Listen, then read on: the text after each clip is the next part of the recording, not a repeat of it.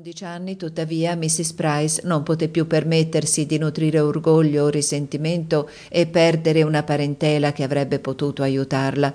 Una famiglia numerosa e sempre in crescita, un marito inabile al servizio attivo ma non inabile alla compagnia e ai buoni liquori e un'entrata piccolissima per soddisfare le loro necessità la rendevano ansiosa di riavere quegli amici che aveva sacrificato con tale noncuranza e indirizzò a Lady Bertram una lettera in cui esprimeva una tale contrizione e afflizione, un tale sovrannumero di figli e un tale bisogno di quasi ogni altra cosa, che non potevano che ben disporre loro tutti a una riconciliazione. Si stava preparando al suo nono parto e, dopo aver deplorato quella circostanza e implorato la loro partecipazione in qualità di protettori del bambino che doveva nascere, non poté nascondere quanto li ritenesse importanti in quanto al futuro mantenimento degli otto che già erano al mondo. Il suo maggiore era un ragazzo di dieci anni, un bello spirito che voleva andarsene per il mondo, ma cosa poteva fare? C'era forse qualche possibilità che fosse utile in qualche modo a Sir Thomas nelle sue proprietà delle Indie occidentali? Avrebbe accettato qualsiasi lavoro. Oppure cosa pensava Sir Thomas di Woolwich? O anche poteva un ragazzo venir mandato in Oriente? La lettera non fu senza effetto, ristabilì la pace e la gentilezza. Sir Thomas inviò consigli amichevoli e aiuti. Lady Bertram spedì del denaro e della biancheria per neonato e Mrs. Norris scrisse le lettere. Tali furono i suoi effetti immediati e nell'arco di un anno ne risultò per Mrs. Price un importante vantaggio.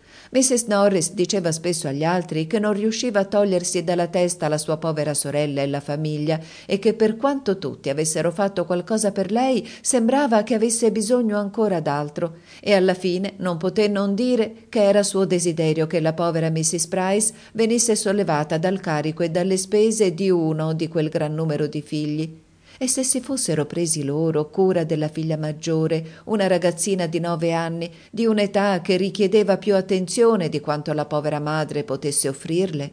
Il disturbo e la spesa per loro sarebbero stati trascurabili paragonati alla benevolenza di quell'azione.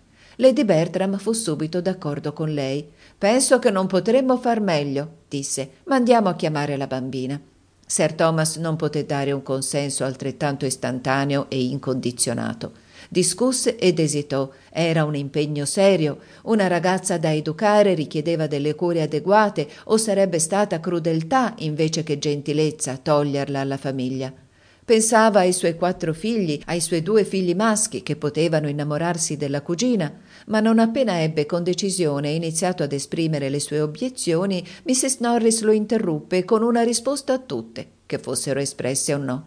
Mio caro Sir Thomas, vi comprendo perfettamente e rendo giustizia alla generosità e alla delicatezza delle vostre idee, che in vero sono perfettamente coerenti alla vostra condotta generale, e io sono completamente d'accordo con voi sull'argomento principale in quanto all'appropriatezza di far tutto il possibile per provvedere a una bambina di cui in qualche modo ci si è fatti carico e sono certa che sarei l'ultima persona al mondo a negare il mio piccolo contributo in un'occasione del genere, non avendo figli miei a chi potrei prestare le mie cure in qualsiasi cosa avessi da offrire se non ai figli di mia sorella.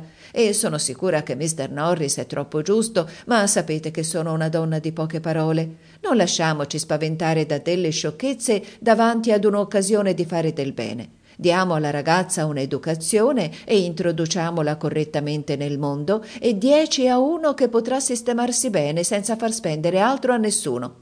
Una nostra nipote, Sir Thomas, potrei dire, o almeno vostra, non crescerebbe da queste parti senza possedere dei vantaggi. Non dico che sarebbe bella come le sue cugine, direi anzi di no, ma sarebbe introdotta nella società di questo paese in circostanze così favorevoli che con ogni probabilità le garantirebbero una buona sistemazione. Voi state pensando ai vostri figli, ma non sapete che di tutte le cose al mondo quella è la meno probabile che accada, visto che crescerebbero sempre insieme come fratelli e sorelle? È moralmente impossibile, non ho mai visto accadere una cosa del genere. È invece l'unico modo sicuro di agire per contrastare quel genere di legame. Immaginate invece che sia una ragazza graziosa e che venga vista da Tom o da Edmund per la prima volta tra sette anni. Allora sì che potrebbero esserci dei